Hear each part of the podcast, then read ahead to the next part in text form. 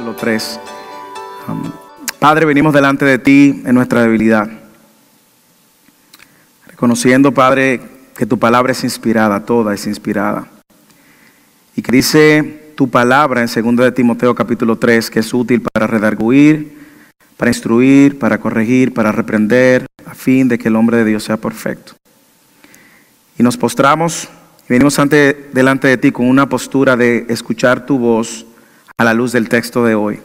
Que tú nos hables, nos enseñes, nos guíes. A mí en lo personal que me permitas expresar lo que fue la intención por la cual fue eh, inspirada, de manera que nuestra iglesia pueda ser edificada, yo pueda ser edificado y que podamos glorificar tu nombre. Nosotros amamos tu palabra porque sabemos que es lo que necesitamos para nuestro andar de fe. Háblanos en esta tarde, en el nombre de Jesús. Amén. Amén. Hermanos, qué bueno encontrarnos y como decía al principio, el live pues nos empuja a empezar a tiempo, a las 5 en punto. Ah, no podemos cambiar eso en, la, en el live stream y eso nos llena de mucha alegría. Yo espero que usted haya ido sobre los capítulos de Nehemías antes de llegar a la iglesia porque aquí hay algunas cosas interesantes que vamos a aprender en el día de hoy y que esperamos que el Señor lo use como instrumento de su palabra. Si usted mira a su alrededor, esta iglesia por dentro luce una iglesia más contemporánea que por fuera, es una iglesia de más de 115 años, 116, 117 años.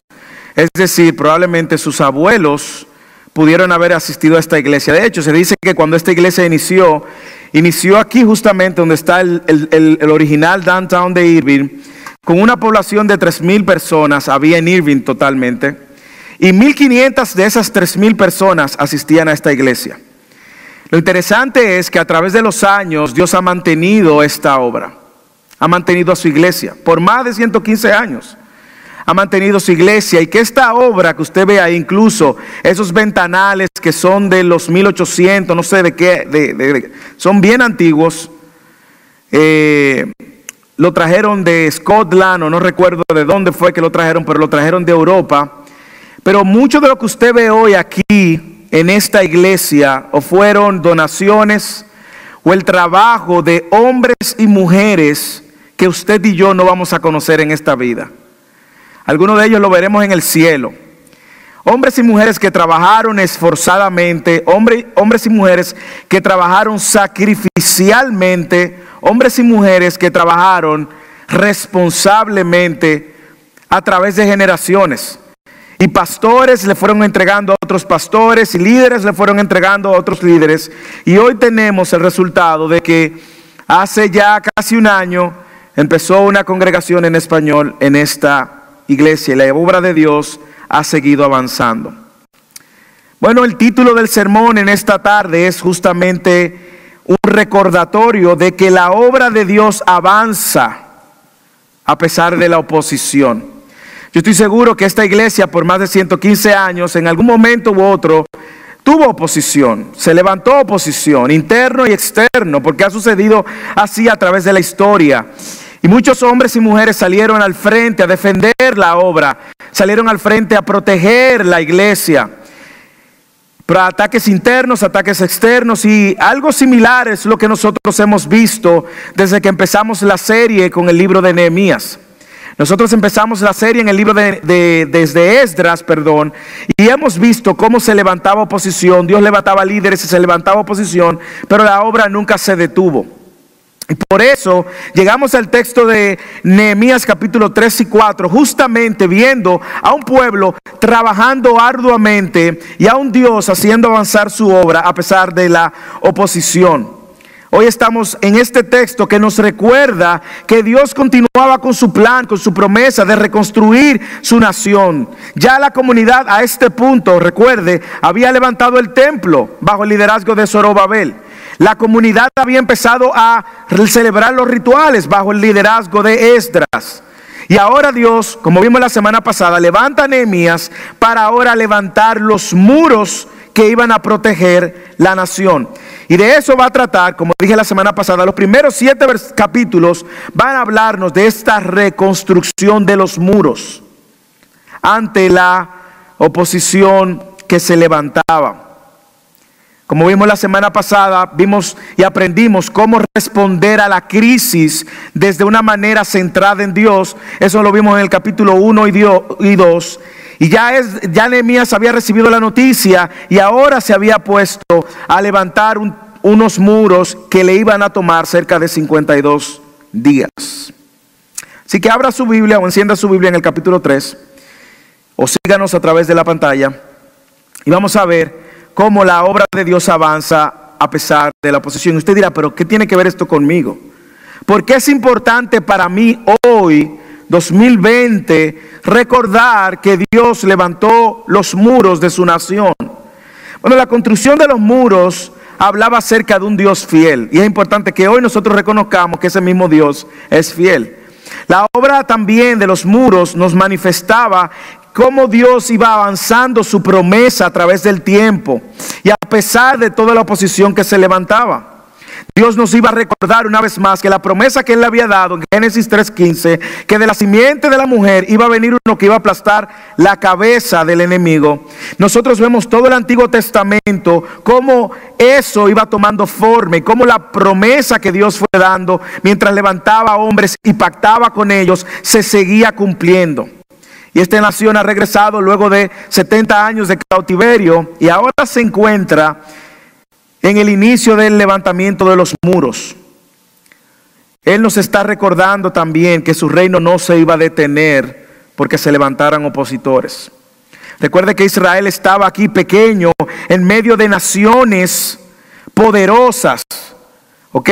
Recuerde que primero eran los babilonios, bajo el imperio de Nabucodonosor, luego el imperio medo-persa, y se iban estos líderes y grandes monstruos, si se pueden decir, grandes naciones, tenían aquí como una bola de ping-pong a este pequeño Israel que Dios estaba levantando, guardando y protegiendo.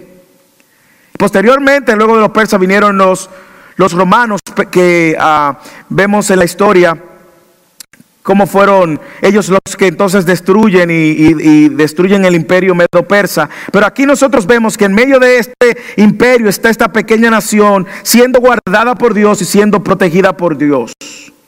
En ese momento la, nación tenía una forma triangular, en ese momento un muro cortos, tenían escombros de los anteriores, algunas piedras que quedaron de la destrucción, otras fueron quemadas, las puertas fueron quemadas, se habla aproximadamente de dos kilómetros y medios. Y se habla de que las evidencias arqueológicas dicen que un muro fue construido de sólidamente de ocho pies de espesor, es decir, dos metros y medio. Y aquí vemos esta nación en el inicio de la reconstrucción de los muros.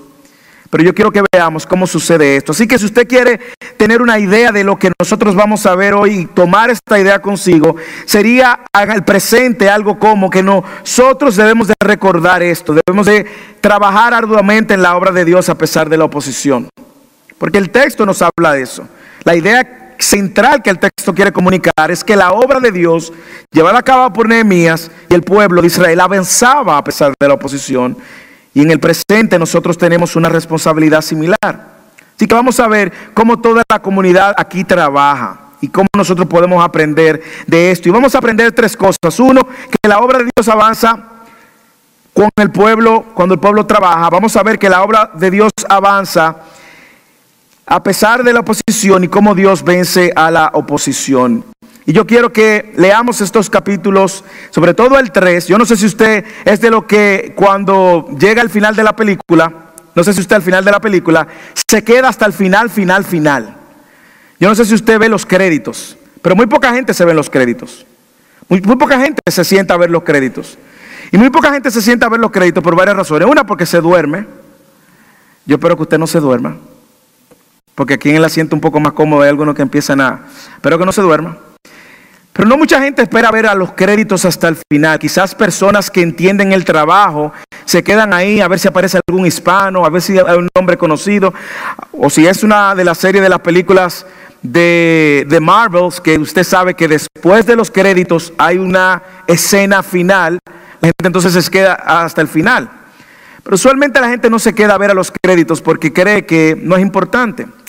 Sin embargo, ahí en los créditos usted está viendo un equipo de hombres y mujeres que trabajaron horas, horas, horas, horas, horas para darle el resultado de la película que usted vio. Bueno, lo que yo quiero que hagamos en el capítulo 3 es que honremos estos hombres y mujeres que trabajaron y que lo leamos y veamos qué aprendemos de esto. Predicar fielmente de un capítulo 3 con nombres a veces difíciles de pronunciar es un reto, pero creo que Dios igualmente nos estará hablando a través de esto. Así que vamos a honrar la palabra de Dios y vamos a honrar a estos hombres que sirvieron fielmente en el levantamiento de los muros y revisemos lo que hizo el pueblo. Así que vamos a ver, el primer punto sería este, la obra de Dios avanza con el trabajo arduo del pueblo. La obra de Dios avanza con el trabajo arduo del pueblo. Versículo 1. Entonces el sumo sacerdote Eliasib se levantó con sus hermanos, los sacerdotes, y edificaron la puerta de las ovejas. La consagraron y la sentaron sus hojas. Consagraron la muralla hasta la torre de, los cien y hasta la, torre de Hanael. Yo voy a hacer algo, yo voy a ir mencionando los nombres y reconociendo a estas personas y así avanzamos. Lo primero que tenemos es que el sumo sacerdote y otros sacerdotes tenían las manos en el trabajo. Lo leímos ahí. Eh, consagraron la casa y la reconstrucción, como yo le dije, en ese momento, interesantemente, empezó en el momento más vulnerable de los muros de, la ciudad. Se habla de que la puerta de las ovejas estaban en la parte norte, cerca del templo. Y por eso es que el sumo sacerdote y los sacerdotes avanzan. ¿Quiénes, ¿Quiénes, más trabajaron? Los hombres de Jericó, versículo 2. Y junto a él edificaron los hombres de Jericó. Y a su lado edificó Sacur, hijo de Imri. Se dice en Nehemías 7:36 que los hombres de Jericó eran aproximadamente 345. Lo vamos a ver cuando lleguemos al capítulo 7. También trabajaron los hijos de Sena y Marmot. Versículo 3. La puerta del pescado la edificaron los hijos de Sena. Colocaron sus vigas y asentaron sus hojas, sus cerrojos y sus barras. Y junto a ellos hizo reparaciones Mermot, hijo de Urías, hijo de Cos. Déjeme aclarar algo. Las hojas se refiere al lugar donde descansaba la, barra que bloqueaba la puerta. Y cuando habla de reparaciones, se dicen, dicen algunos arqueólogos, que eran brechas que quedaban del muro anterior. Así, y quiero traer todo esto porque usted va a darse cuenta que algunos trabajaron más que otros. Pero cuando hablaban de reparaciones se refiere a una brecha que habrá quedado y hicieron reparaciones. Ok, vemos también a Musulam, hijo de Berequías y Sadoc. Siga leyendo, a su lado hizo reparaciones Musulam, hijo de Berequías, hijo de Mesasabel. Y junto a esto hizo reparaciones Sadoc, hijo de Baana. Los teoquitas, a su lado hicieron también reparaciones los teoquitas. Pero mire esto, los nobles no apoyaron la obra de sus señores. Se dice que los de Tecoa eran obreros. Eh, Amós habla de ellos. Joyada, Musulam, Mesulam, Melatía, Gabaonita y Jadón, Meronotita.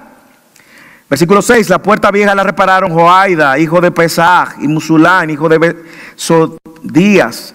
Colocaron sus vigas y asentaron las hojas con sus cerrojos y sus barras. Y junto a ellos, Melatías y Gabaonita y Jadón, Meronotita. También los hombres de Gabaón y Mispa Hicieron también reparaciones para la sede oficial del gobernador de la provincia más allá del río. Uziel, hijo de Jaraía. Ananías, uno de los perfumistas, empresarios también. A su lado hizo reparaciones Uziel, hijo de Jaraía, de los orfebres. Los orfebres eran los que trabajaban con plata. Y junto a él hizo reparaciones Hananía, uno de los perfumistas. Ellos restauraron a Jerusalén hasta la muralla ancha. Versículo 9, y junto a ellos hizo reparaciones Refaías, hijo de Ur, oficial de la mitad del distrito de Jerusalén. Versículo 10, a su lado Jedaías, hijo de Harumaf, hizo reparaciones frente a su casa. Este fue, ¿verdad? Más generoso, lo hizo frente a su casa. Y junto a él hizo reparaciones Hatus, hijo de Hasabnías. Malaquías, hijo de Harim. Hasub, hijo de Moab. Repararon otra sección y la torre de hornos. Y junto a él hizo reparaciones Salún, hijo de Aloes, Aloes, oficial de la mitad del distrito de Jerusalén. Él con sus hijas, las mujeres trabajando también. Me recuerda a Eddie cuando estaba reparando el piso de su casa, que las hijas le dijeron, papi, no contrate a nadie, nosotros vamos a trabajar. Y con las chicas hicieron el piso de la casa. Anún y los habitantes de Sanoa repararon la puerta del valle y la edificaron y asentaron sus hojas en los cerrojos y sus barras. Y mil codos de la muralla, mil codos de la muralla hasta la puerta del muladar. Y Malaquías, hijo de Recab, oficial del distrito, este no es el profeta, este es oficial del distrito de Bet Hakerem, reparó la puerta del muladar, la edificó y asentó sus hojas y sus cerrojos y sus barras. Salum, hijo de Coal, José, José, José, oficial del distrito de Mispa, reparó la puerta de la fuente, la edificó, la revisó y asentó sus hojas y sus cerrojos y sus barras y la muralla del estanque de Siloe en el jardín del rey hasta las gradas que descienden de la ciudad de David. Versículo 16. Después de él hizo reparaciones Nehemías. Este no es Nehemías el gobernador, el copero, sino el hijo de Asbuk, oficial de la mitad del distrito de Betsur, hasta un punto frente a los sepulcros de David, hasta el estanque artificial y hasta la, la casa de los valientes. Se dice que esto era cerca de donde estaba la casa de David, porque era donde estaban los valientes, eran los guardaespaldas de David y posiblemente estaban cerca del palacio. Versículo 17, tras él hicieron reparaciones los levitas bajo Rehum, hijo de Bani. Junto a él, Asabías, oficial de la mitad del distrito de Keila, hizo reparaciones por su distrito. Versículo 18, después de él hicieron reparaciones sus hermanos bajo Babai, hijo de Genadad, oficial de la otra mitad del distrito de Keila. Junto a él, Esner, hijo de Jesúa, oficial de Mispa, reparó otra sección enfrente de la subida de la cernada del ángulo. Versículo 20, después de él, Baruch, hijo de Sabai, con todo fervor, reparó a otra sección. Me encanta esa aclaración. Desde el ángulo hasta la puerta de la casa del sumo sacerdote Eliasib. Tras él, Mermot, hijo de Urías, hijo de Cos, reparó otra sección de la puerta de la casa de Eliasib hasta el extremo de su casa. Después de él hicieron reparaciones otra vez los sacerdotes. Mire cuánto trabajaron los sacerdotes. Los hombres del valle. Benjamín y Hasbum. Tras ellos Benjamín y Hasub hicieron reparaciones frente a su casa. Después de ellos Azaría, hijo de Maasía, hijo de Ananía, hijo de, hizo reparaciones junto a su casa. Tras él, Biniú, hijo de Enedad, reparó otra sección, desde la casa de Azaría hasta el ángulo y hasta la esquina. Palal, hijo de Usai, hizo reparaciones frente al ángulo y la torre que sobresale de la casa alta del rey, que está junto al atrio de la guardia. Después de él hizo reparaciones Pedaías, hijo de Faros, y los sirvientes del templo. Aquí entran los sirvientes del templo que habitaban en Ofel, hicieron reparaciones hasta el frente de la puerta de aguas, hacia el oriente y hasta, el hasta la torre sobresaliente. Después de ellos los teoquí, teocoía, teocotí, repararon otra sección frente a la gran torre sobresaliente hasta el muro de Ofer. Los sacerdotes otra vez, más arriba de la puerta de los caballos, los sacerdotes hicieron reparaciones cada uno ahora frente a su casa. No está mal que también trabajen frente a su casa. Después de ellos, Sadoc, hijo de Imer, hizo reparaciones frente a su casa. Trael hizo reparaciones. Semaías, hijo de Secanías, portero de la puerta de oriental. Después de él, Hananía, hijo de Selamías, y Hanún, sexto hijo de Salaf repararon otra sección. Y tras ellos Mesulán, hijo de Beraquías, hizo reparaciones frente a su vivienda. Mesulán, uno de los orfres también, después de él, Malquías, Malquías, uno de los orfebres, hizo reparaciones hasta la casa de los sirvientes del templo y de los mercaderes frente a la puerta de la inspección y hasta el aposento alto de la esquina. Versículo 32 y último del capítulo 3. Y los orfebres y mercaderes hicieron reparaciones entre el aposento alto de la esquina y después de la puerta de las ovejas. ¿Ok? Estos son como los créditos de la gente que trabajó en el templo. Ahora, ¿qué nos enseña esta lista de nombres? ¿Qué, ¿Qué, podemos sacar? Yo creo que hay por lo menos seis cosas que podemos sacar de esta lista de hombres trabajando para la reconstrucción del templo. Primero, tenemos que tener esto en el contexto del tema y de lo que estamos viendo. Es que la obra de Dios avanza porque es la obra de Dios. La obra de Dios avanza porque es la obra de Dios. Yo quiero que usted vaya al versículo 20 del capítulo 2, ahí mismito, al inicio del capítulo 3, arriba, usted va a ver lo que dice Nehemías. Y yo le respondí, les dije, el Dios del cielo nos dará éxito por tanto, nosotros sus siervos levantaremos y edificaremos, pero vosotros no tenéis parte ni derecho ni memorial en Jerusalén. ¿Qué está diciendo Nehemías? Que esta es la obra de Dios. Y tenemos que saber que la obra de Dios avanza primero porque es la obra de Dios. Dios es quien inicia su trabajo, Dios es quien sostiene su trabajo. Es la obra de Dios y no la obra de los hombres. Un trabajo que inicia con Dios y que está siendo dirigido con Dios y terminará hasta que Dios vuelva y retorne por su iglesia. Así que lo primero que me enseña esta lista es que la obra de Dios avanza porque es la obra de Dios. Segundo, la obra de Dios avanza a través del trabajo compartido. La obra de Dios avanza a través del trabajo compartido. Un trabajo que fue necesariamente un grupo de personas de todo estratus y clase social oficiales, sacerdotes, sirvientes, perfumistas, plateros, toda clase social tenía la mano puesta en la construcción del templo.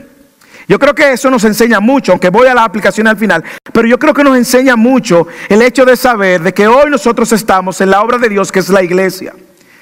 Y que la iglesia es el trabajo de todo, colaborativo, compartido. Habrá profesionales, habrá algunos que Dios lo llama el tiempo completo, habrá sirvientes, habrá algunos que eh, usted nunca lo va a ver. Aquí hay personas que antes que usted llegara limpió esto con, higienizó esto con alcohol para que usted cuando llegue encuentre esto totalmente higienizado. Limpiaron los baños, botaron la basura, personas que usted no va a ver. Pero están trabajando en la mano de Dios, están trabajando en la obra de Dios. Es importante que la entendamos que la obra de Dios no es algo individual. No es algo de un solo hombre, de un solo nombre. Es un trabajo compartido.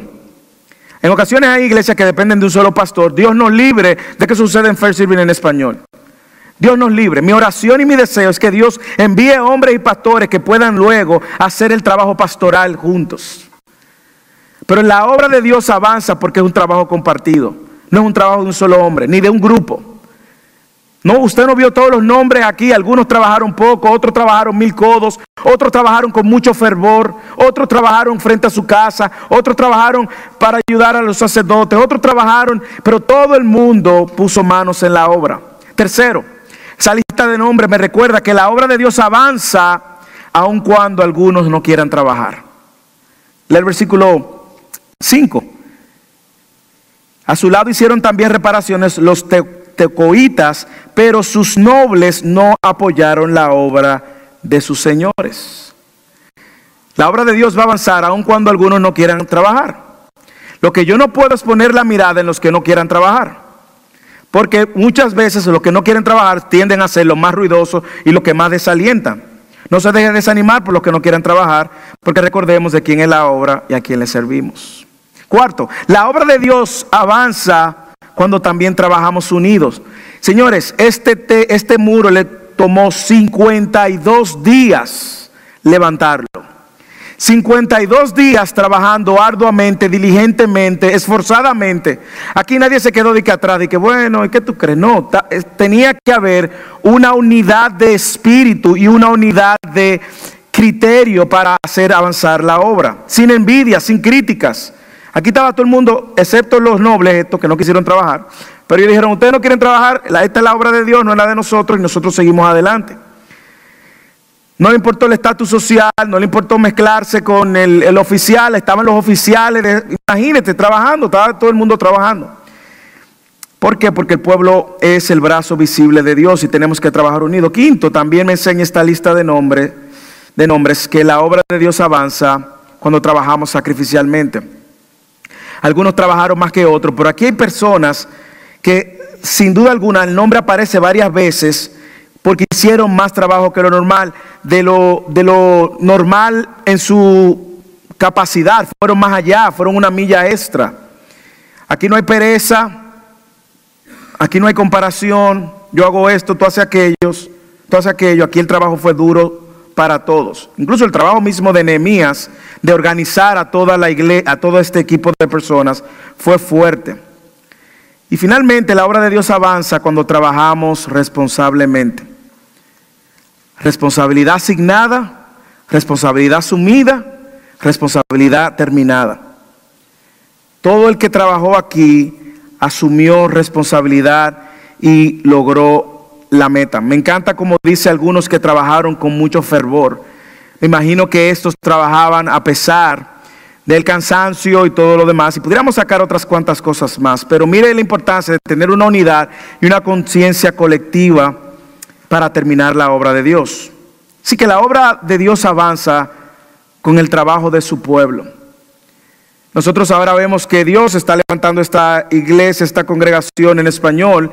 Y déjame decirle, el COVID nos, nos hizo un paréntesis pero hay mucho trabajo, hay mucho trabajo de discipulado, hay mucho trabajo de enseñanza, hay mucho trabajo para trabajar con los hombres, hay trabajo para trabajar con las mujeres, hay trabajo para trabajar con las parejas, con los matrimonios, con los niños. Hay mucho trabajo. Y es nuestra oración de que usted se anime. hoy teníamos una reunión de, de algunos candidatos para ser miembros, que lo que Dios lo está llamando a hacerse miembro, que completen y que luego vengan a servir porque hay mucha necesidad y es la verdad. Y nosotros vemos como la obra de Dios históricamente, desde el principio, ha ido avanzando con el brazo de Dios que es que lo hace avanzar. Hoy estamos viviendo en el 2020, la obra de Dios está representada por medio de la iglesia y es nuestro llamado de todo cristiano sin excepción de involucrarse en el servicio y en el trabajo de la iglesia. Lo segundo es lo primero es que la obra de Dios avanza con el trabajo de su pueblo. Lo segundo es que la obra de Dios avanza a pesar de la oposición. Ahora vamos al capítulo 4. Y vamos a ver algunas cosas. Aquí el muro ya yo le dije está en plena construcción. La obra de Dios está avanzando. Las cosas van marchando bien. Y usualmente como siempre sucede cuando las cosas marchan bien, se levanta la oposición. Observe cómo la oposición se levanta y va evolucionando en, cuanto a su interés de hacer detener la obra de Dios. Primero, yo quiero que usted observe en los versículos primeros del capítulo 4 cómo la oposición primero se opone burlándose de ellos con el fin de desanimarlo. Lea conmigo los primeros tres versículos. Y sucedió que cuando Sanbalat se enteró de que estábamos reedificando la muralla, se enfureció y se enojó mucho y burlándose de los judíos, habló en presencia de sus hermanos y de los ricos de Samaria y dijo, ¿qué hacen aquí estos débiles judíos? ¿La restaurarán para sí mismo? ¿Podrán ofrecer sacrificios? ¿Terminarán en, un día? ¿Harán revivir las piedras de los escombros polvorientos, aún las quemadas? Tobías, el amonita, estaba cerca de él y dijo, aún lo que están edificando, si un zorro saltara sobre ello, derribaría su muralla de piedra. Oiga qué burla. Ese, ese, ese, ese muro que están levantando, si un zorro brinca, se viene abajo. Nosotros vemos aquí el interés de la oposición de desanimar la obra de Dios. Vemos a Zambalá, que interesantemente su nombre significa el pecado ha dado vida. Zambalad eh, está asociado a Samaria, por lo que podemos ver. Y hay quienes dicen que él era un principal en Samaria o un gobernador en Samaria y que no le había gustado la idea de que Nehemías había ido ya delante del rey y había encontrado favor delante del rey. Y Tobía era un oficial también en el territorio oeste, en el río Jordán, lo que es actualmente Transjordania. Pero ellos se disgustaron y comenzaron a burlarse. ¿Ok? Nehemías aparentemente representaba una amenaza a ellos políticamente, pero observe la progresión de su oposición en estos versículos. Se enfurecen y se enojan mucho. Luego cuestionan con desprecio lo que ellos habían escuchado y luego se burlan. Oh, eso es un zorro, eso, eso, eso cualquier, cualquier viento lo derriba. Hay un comentarista que lo resumió de la siguiente manera y él dice, que Zambalá estaba menospreciando las cualidades en general de los judíos, estaba atacando no solo a ellos, su estima, su identidad, dice, se burló de sus ambiciones. ¿Restaurarán los muros con esa pregunta? Se burló de su optimismo. ¿Ofrecerán sacrificios? Acción de gracia, dedicarán este templo. Se burló de su entusiasmo. ¿Lo terminarán en un día? Se trató de socavar la confianza. Puede traer las piedras a la vida otra vez. Esos escombros quemados, sobre todo el hecho de que para levantar los muros se requería como escarbar para levantar los muros y, ellos aprovecharon los muros que ya existían y sobre muchos de los cimientos que ya existían construyeron. ¿Podrán ofrecer sacrificios? terminarán en un día una serie de cuestionamientos que buscaban desalentar y desanimar la obra de Dios. El enojo, la burla muchas veces, hoy en nuestro presente, representa la reacción del mundo ante la obra de Dios. Hoy en día la iglesia es razón de burla para muchas personas que no conocen a Dios y no creyentes, que desafían nuestros valores, desafían nuestra cosmovisión, lo que nosotros creemos, lo que nosotros pensamos. Y la primera respuesta de Nehemías, ¿cuál fue? Yo creo que nosotros tenemos que aprender de Nehemías. Lo dijimos la semana pasada. Mire la respuesta de Nehemías. Parece como un, lo que, un, salmo imprecatorio. Le voy a explicar lo que es eso. Pero mire la respuesta de Nehemías, versículo 4. Oye, oh Dios nuestro, cómo somos despreciados. Usted ve que ellos tenían un target muy claro. Cómo somos despreciados. Mire la oración. Devuelve su oprobio sobre sus cabezas y entrégalos por despojo en una tierra de cautividad. No perdones su iniquidad, ni su pecado sea borrado delante de ti, porque han desmoralizado a los que edifican. ¿Usted ve? Que la oposición busca desmoralizar. Y aquí a Nehemías hace una oración precatoria, lo que son los salmos precatorios, un grupo de salmos que encontramos en el Antiguo Testamento que contienen expresiones de una aparente actitud de venganza contra los enemigos. Usted va a encontrar a David, el Salmo 2, el Salmo 37, el Salmo 69. Son oraciones dirigidas a Dios acerca de su adversario, como que dice, Señor, véngate de esta manera, destruyelos. No parecieran muy piadosas. Pero miren lo que estaba causando la oposición, desmoralizarlos, desanimarlos. Pero mire la reacción de Nehemías, orar. Y yo creo que es una gran enseñanza que cuando nosotros estemos en medio de la obra de Dios, la obra que Dios ha puesto en nuestras manos, nos ha puesto a servir o ser parte de, que nosotros debemos de usar la oración como nuestro principal recurso. Usualmente nosotros queremos defendernos nosotros, defender y venir a pelear nosotros, pero lo que encontramos en Nehemías es que él responde a la burla en oración. Ellos respondieron en oración y también respondieron en un trabajo diligente. Lee el versículo 6. Y edificamos la muralla hasta que toda la muralla estaba unida hasta la mitad de su altura. Es decir, trabajaron hasta la mitad. Versículo 6.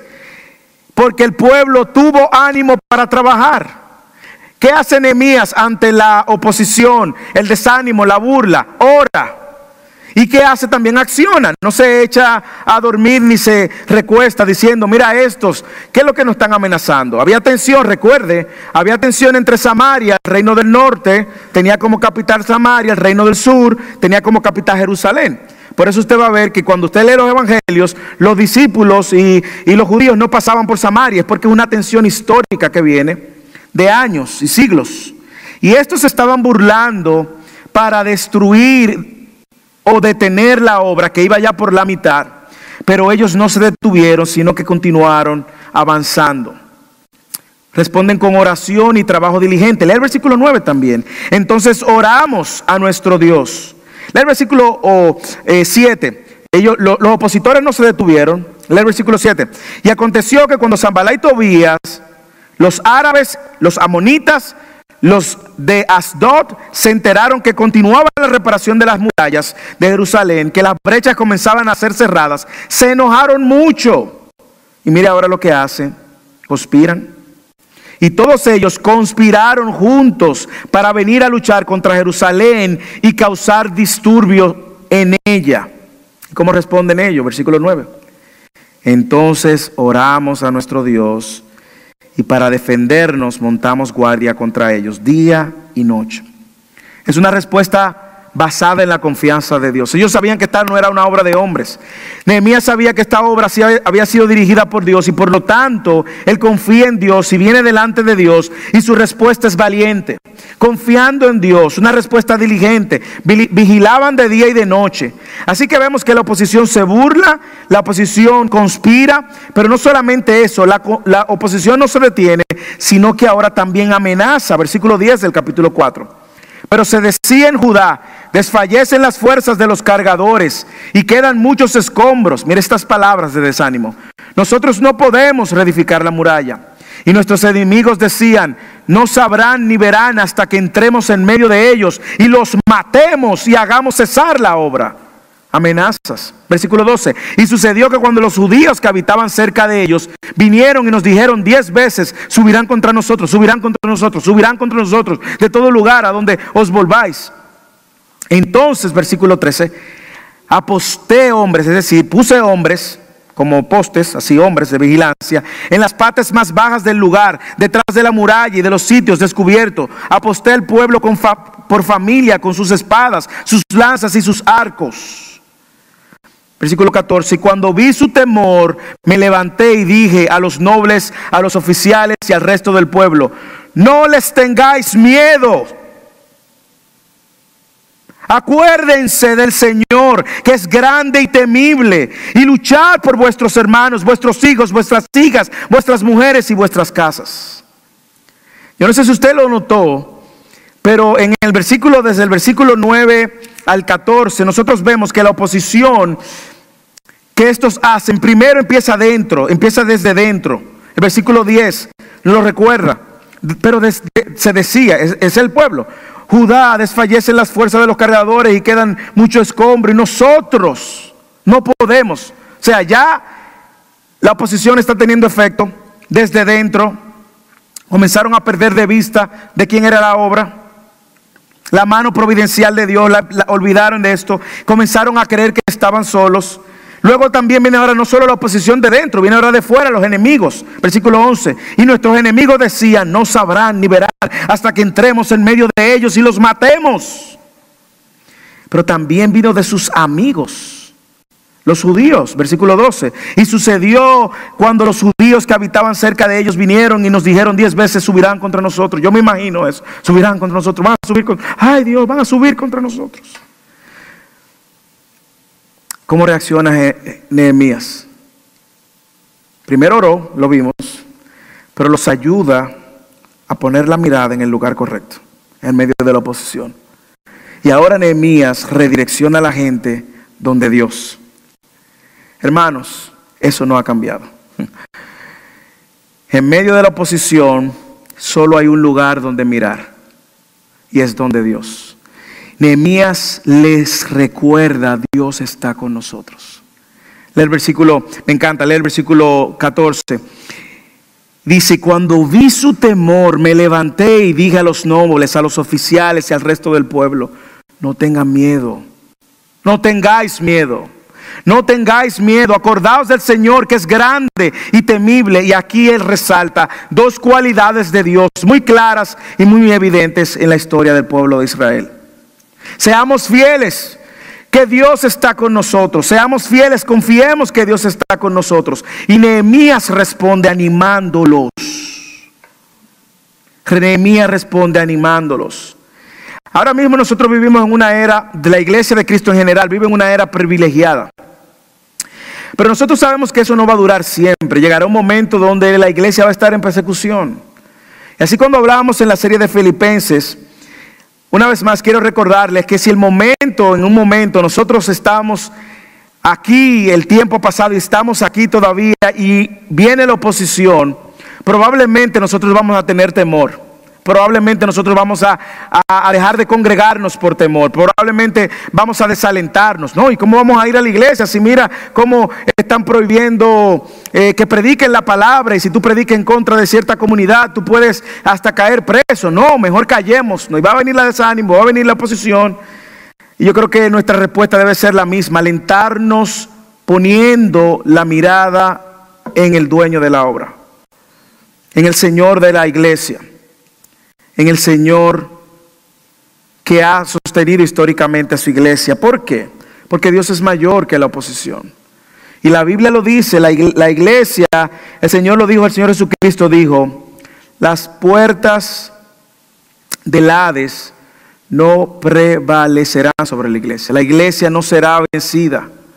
La oposición es persistente, pero en medio de la persistencia tenemos que hacer estas dos cosas. Orar y mirar al lugar correcto.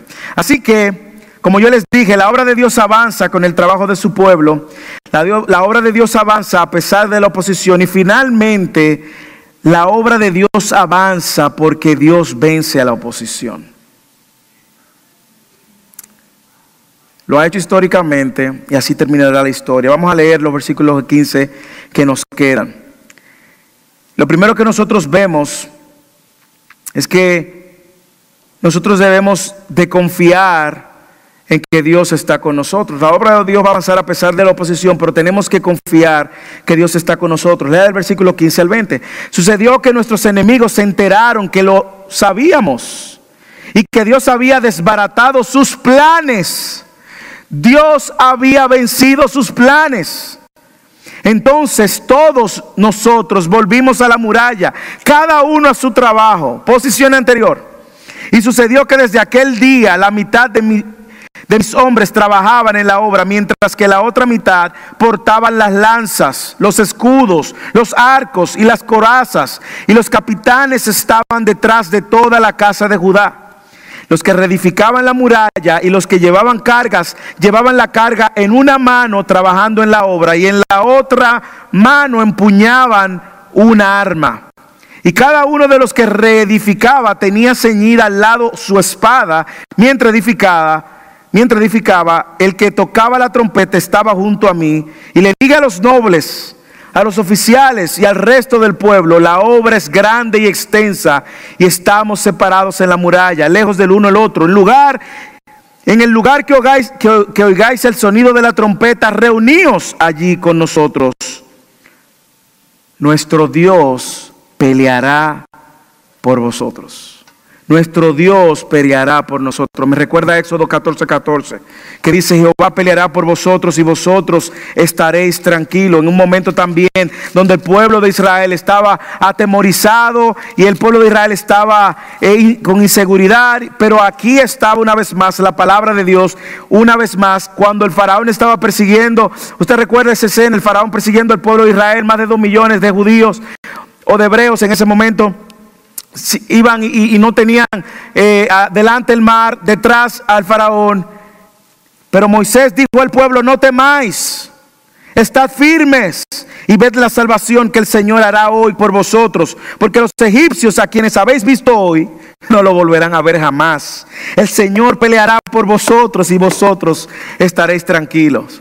Y aquí Nehemías le está recordando lo mismo. Nehemías le está recordando, el Señor, versículo 20, nuestro Dios peleará por nosotros. ¡Qué confianza!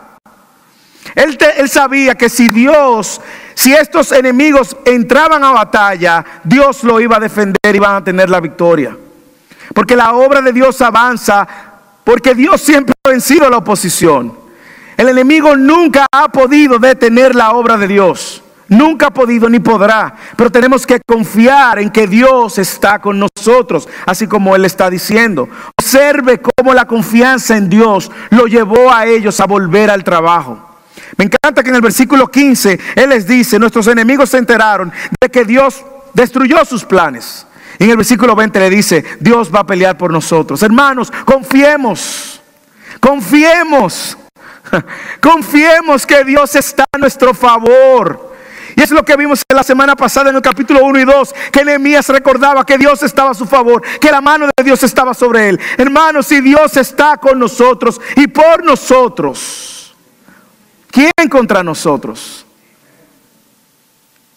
Ellos estaban confiados que Dios pelearía por ellos. Ellos estaban haciendo su trabajo. Ellos no descuidaban su trabajo, pero a la vez confiaban, hermanos. Qué gozo el saber que Dios está a nuestro favor.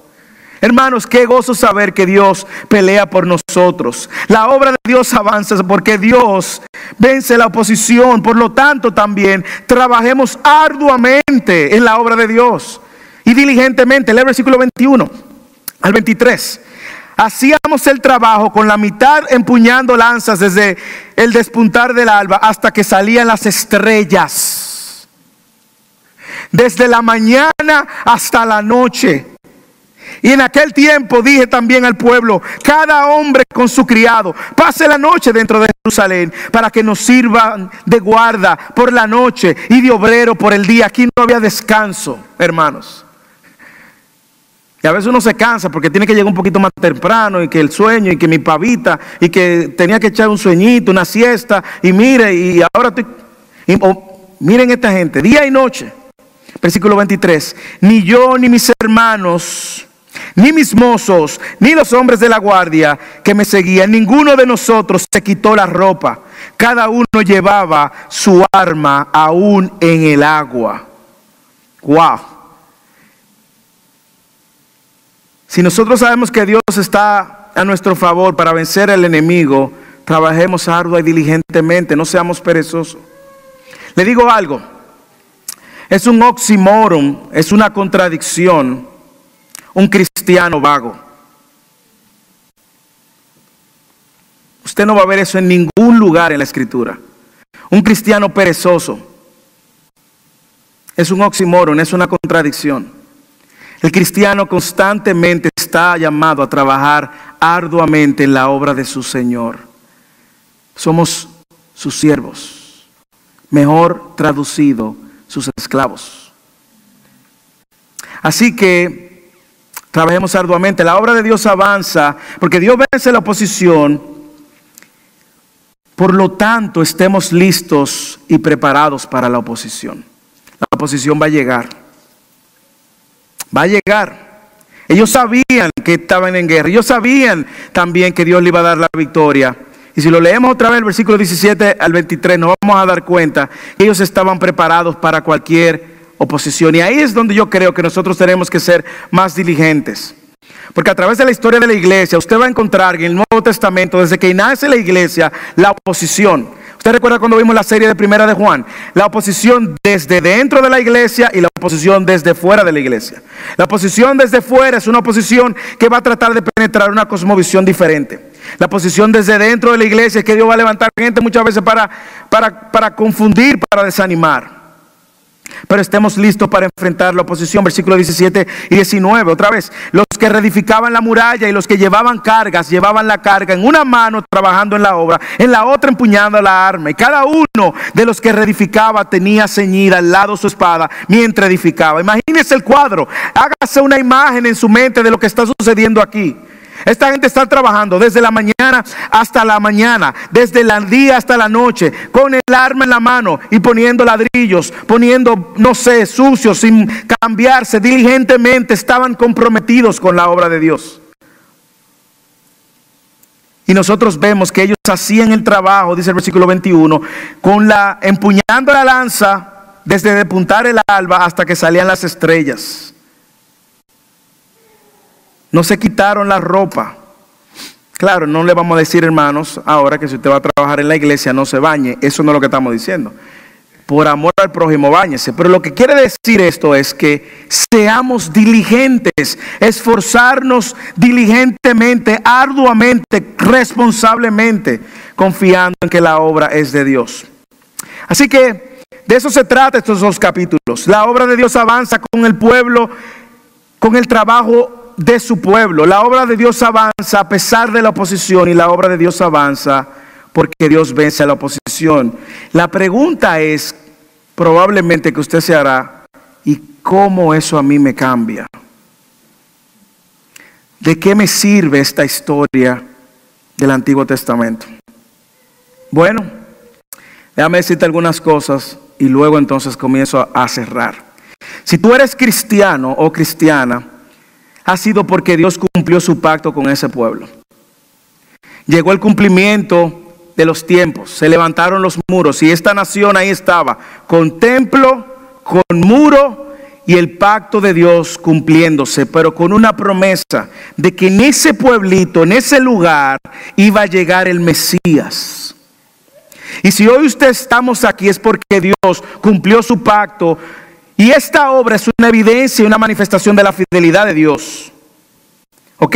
Llegó el cumplimiento de los tiempos, nace Cristo y ahora la obra de Cristo es la que nos hace partícipe de su obra. La obra de Cristo en la cruz ahora nos hace partícipe de su cuerpo y, y consecuentemente de su obra. La mayor obra ha sido la obra de Cristo y la obra de la salvación. Y por eso debemos de saber que cuando vemos esta historia, vemos a un Dios fiel manteniendo, protegiendo el pueblo de Israel y el linaje por donde iba a venir a Cristo, que iba a redimir a su pueblo y a nosotros. Y como resultado de la obra de Cristo se dio inicio a la iglesia de la cual ahora usted y yo somos parte. Todos los creyentes nacidos en el pasado, presente y futuros, que han sido regenerados, es decir, han nacido de nuevo por medio de la obra de Cristo, el Espíritu Santo, dándole un nuevo corazón y una nueva naturaleza, que han creído y que creerán en Cristo para salvación, son la iglesia de Cristo. Una iglesia de Cristo que que Dios dio con dones y talentos, hombres y mujeres con dones y talentos para servir en la obra hasta que Él venga. Creyentes que estamos llamados a ser parte de una iglesia local, sin excepción. Y que diligentemente, sin excepción, una vez parte de una iglesia local, estamos llamados a diligente, responsable, comprometida y sacrificialmente trabajar en la obra de Cristo, que es la iglesia. Nosotros no construimos muros ya ni templos para avanzar el reino de Dios. Bueno, sí, hay que levantar una iglesia, la levantamos, pero ese no, es ese no es el rol de la iglesia ahora mismo. Nosotros invitamos a las personas a que conozcan a este Dios que guardó el pacto a través de Cristo. Así que si tú eres cristiano, aquí algunas recomendaciones para que la apliques y con esto terminamos. Primero, sirve en tu iglesia local. Sirve en tu iglesia local. Si no eres miembro, hazte miembro y sirve de una iglesia local. ¿Por qué? Porque el amado cristiano no es para andar como llaneros solitarios. Más aún, Dios te ha dado dones y talentos para que tú lo pongas al servicio de la iglesia. De la iglesia, de manera que la iglesia ahora continúa llevando a cabo la obra de Dios y sigue trabajando en su reino hasta que Cristo regrese. Y eso va a suceder contigo, conmigo, con el otro, con aquel. Alguno le va a dar un don de una cosa, otro de otras cosas. Y aquí nosotros somos el templo ahora. No esto, somos nosotros, que ha sido edificado por medio de la palabra, la, enseñanza de la palabra, como vemos en la, la, escritura en Efesios que nos dice que a uno hizo maestros, a otros pastores, para la edificación de la iglesia. Y yo le doy gracias a Dios que cada vez que el Señor manda personas, yo, digo, Señor, son dones que tú estás mandando para el cuerpo de la iglesia. Así que si ya eres miembro, entonces, hazte disponible hasta disponible. Mire, pastor, ya tomamos la clase. O mire, pastor, me falta bautizarme. O mire, pastor, ya tomé la clase, ya nos presentamos. ¿Dónde vamos a servir? Vamos, a empezar. Donde haya necesidad. ¿Dónde hay necesidad? Donde haya. Hoy vamos a empezar por ahí. Y es nuestra responsabilidad como pastores, pues, ayudarlos a ustedes a desarrollar esos dones de manera que sirvan fielmente como Dios lo ha llamado. Esa es nuestra responsabilidad. Pero si ya eres miembro, esté disponible, cuida el cuerpo de Cristo de los enemigos y de los opositores. Segundo, si eres creyente, proclama el Evangelio, diligente, valiente y sacrificialmente. Este es nuestro llamado en el reino, sin excepción. Primera de Pedro, capítulo 2, versículo 9. Vosotros sois linaje escogido, nación santa, pueblo adquirido por Dios. ¿Para qué? Para que anunciéis las virtudes de aquel que os llamó de las tinieblas a su luz admirable. Ese es nuestro trabajo como creyentes también, a toda persona, sin excepción de clase social o estatus. Ese es nuestro llamado. Tercero, si eres creyente también, sírvele a tu familia. Favor de cuidar a nuestros hijos, lo que ven, lo que oyen, lo que hacen. No seamos tan negligentes en dejar que nuestros hijos hagan lo que quieran.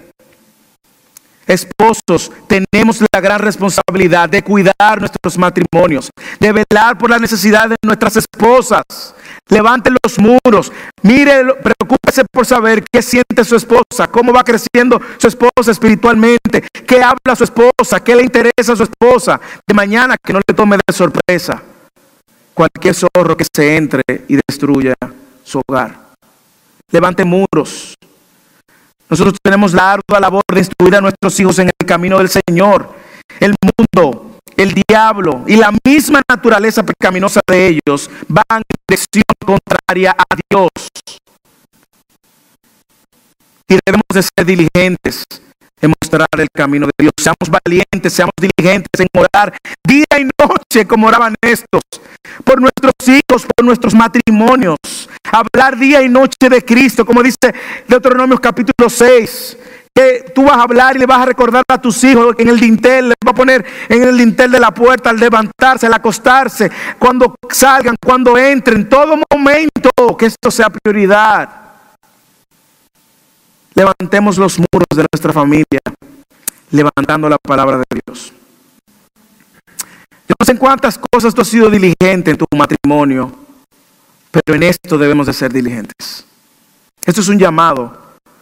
Y empiezo con los hombres, igualmente las mujeres. Sean diligentes en instruir a sus hijos, en cuidar de sus esposos, en escuchar a sus esposos, en dejar que sus esposos se expresen y sean líderes. Sean diligentes en honrar a Dios en su rol de esposas.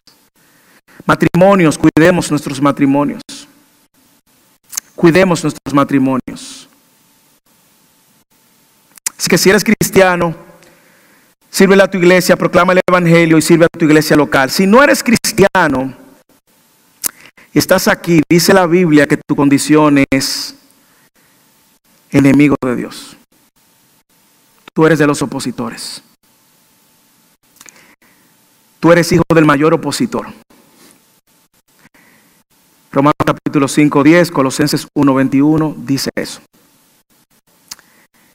Y dice la Biblia también que hay un mayor opositor que te ha cegado el entendimiento, según Corintios capítulo 4, 4, para que no veas el Evangelio. Pero hay una buena noticia. Si tú estás aquí en esta tarde, ese opositor fue vencido en la cruz del Calvario.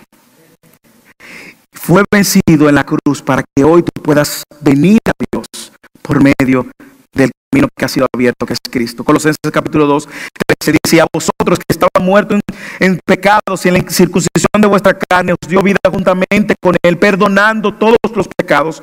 ¿Cómo lo hizo eso? Anulando el acta de los decretos que habían contra nosotros que nos eran contrarias, quitándola del medio y clavándola en la cruz y despojando, aquí están los enemigos, despojando a los principados y a las potestades, los exhibió públicamente, triunfando sobre ellos en la cruz del Calvario. Tu mayor enemigo ha sido vencido. Y ahora tú tienes libre acceso a Dios por medio del sacrificio de Cristo. Y Él demanda de ti que te arrepientas de tus pecados que reconozcas tu necesidad y tu condición miserable y tu necesidad de un Salvador y que confíes en la obra de Cristo como la única obra capaz de poder salvarte. No la iglesia, no la religión, la obra de Cristo. Y es nuestro clamor, es nuestra oración que en esta tarde tú corras a Cristo. Y si hay alguien en esta tarde que quiere hacer eso y correr a Cristo, que no se vaya, hable con alguno de nosotros de lo que usted ve que están sirviendo y dígale, yo quiero entregar mi vida a Cristo. Yo no estoy seguro que lo ha hecho, pero yo quiero entregar mi vida a Cristo. Yo no quiero ser de los enemigos y los opositores. Que el Señor nos ayude. Y que el Señor nos ayude no solamente a ser oidores de su palabra, sino hacedores. Que el Señor nos siga ayudando en este recorrido de Nehemías.